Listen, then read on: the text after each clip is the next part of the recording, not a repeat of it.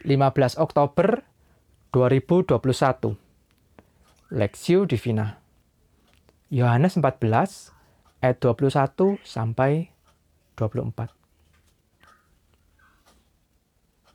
Barang siapa memegang perintahku dan melakukannya, dialah yang mengasihi aku. Dan barang siapa mengasihi aku, ia akan dikasihi oleh Bapakku, dan aku pun akan mengasihi dia dan akan menyatakan diriku kepadanya. Yudas yang bukan Iskariot berkata kepadanya, Tuhan, apakah sebabnya maka engkau hendak menyatakan dirimu kepada kami dan bukan kepada dunia? Jawab Yesus, "Jika seorang mengasihi Aku, ia akan menuruti firman-Ku, dan Bapakku akan mengasihi dia, dan kami akan datang kepadanya dan diam bersama-sama dengan dia.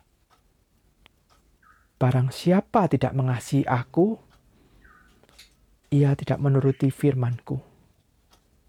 Dan firman yang kamu dengar itu bukanlah daripadaku, melainkan dari Bapa yang mengutus aku.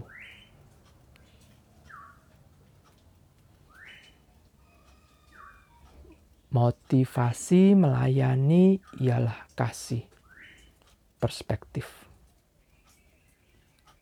Barang siapa memegang perintahku, dan melakukannya, dialah yang mengasihi aku. Dan barang siapa mengasihi aku, ia akan dikasihi oleh Bapakku, dan aku pun akan mengasihi dia dan akan menyatakan diriku kepadanya. Yohanes 14 ayat 21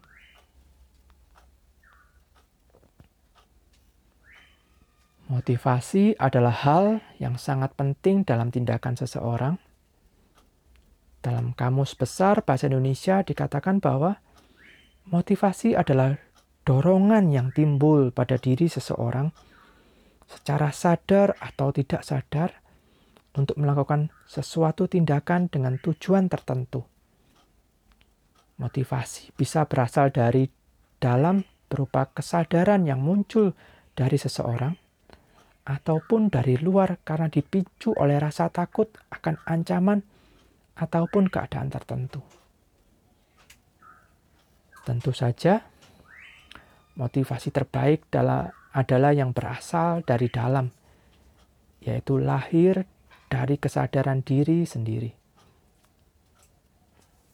Dalam bagian yang kita baca, menekankan bahwa tindakan itu bukan sekedar didorong atau dimotivasi oleh kesadaran diri untuk melakukan sebuah kebaikan.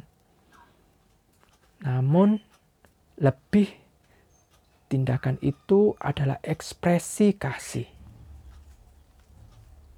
Ada dua hal yang merupakan wujud nyata kasih kita kepada Tuhan. Pertama, memegang perintah Tuhan Hal ini mengacu kepada tindakan mengingat, memahami, bahkan mendiskusikannya. Mengingat, memahami, bahkan mendiskusikannya. Kedua adalah melakukan. Saya ulangi, melakukan. Artinya kita kita mempraktekkan perintah Tuhan yang kita ketahui. Ketaatan kepada firman Tuhan adalah sebuah ekspresi atau wujud kita mengasihi Tuhan. Kasih kepada Tuhan menghasilkan ketaatan kepada perintah Tuhan